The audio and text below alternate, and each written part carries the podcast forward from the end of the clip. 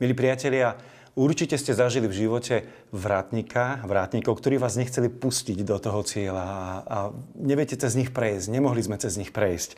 Keď som vybavoval synovi školu, tak ten vrátnik ma nechcel pustiť k riaditeľovi. Snažil sa mi vyvrátiť a hovoriť, nie je možné, že vás riaditeľ príjme. Potom som priamo riaditeľovi zavolal a on zišiel dole a musel tomu vrátnikovi povedať, je to vybavené. V živote musíme prekonať mnoho vrátnikov. Neviem, či si to uvedomujete, ktorí nás nechcú pustiť, aby sme sa pohli v živote. Dokonca v Novej zmluve čítame mnoho príbehov a príkladov, kedy samotní učeníci aj zabraňujú stretnúť sa s Ježišom. Ježiš hovorí, nebráňte, nebuďte vrátnici, nebráňte deťom prichádzať ku mne.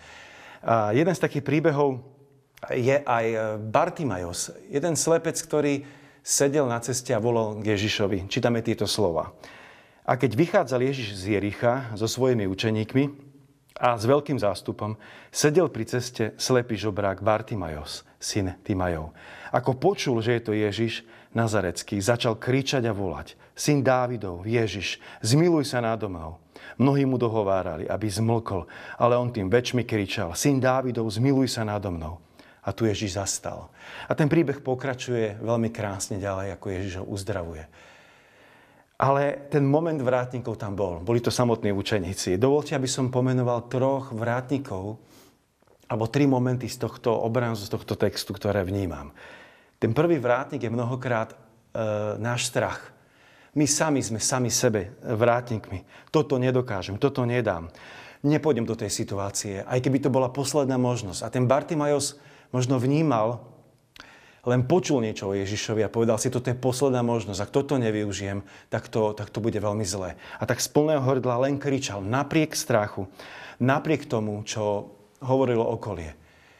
Nenechajme sa ovplyvniť strachom v živote, keď nás Pán Boh pozýva, volá niekde. Prekonajme tohto vrátnika a prekonajme tento hlas strachu, ktorý je v nás. Dokonca Bartimajos mal jedinú možnú istotu.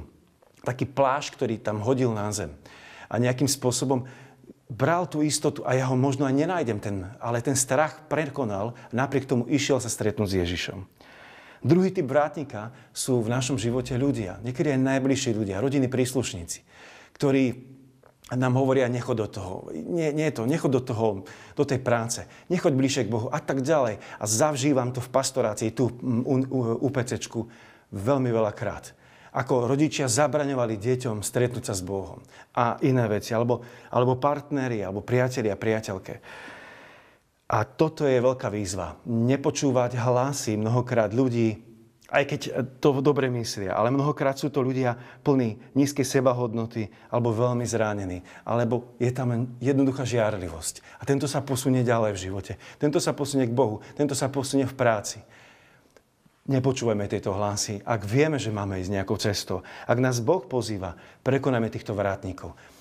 Neobchádzajme ich, ale skúsme sa priamo s kráľom spojiť. Skúsme priamo niekomu zavolať, aby tí vrátnici boli odstavení. A tá tretia výzva, ktorá tu je tak do nás, dovnútra. Keď si dáme ruku na srdce, mnohokrát sme vrátnici pre druhých ľudí. Nielen pre seba, a toto je výzva nebyť ako tí učeníci. To otravuje Pána, to otravuje, to nie je teraz vhodné. Voči deťom, voči manželke, manželovi.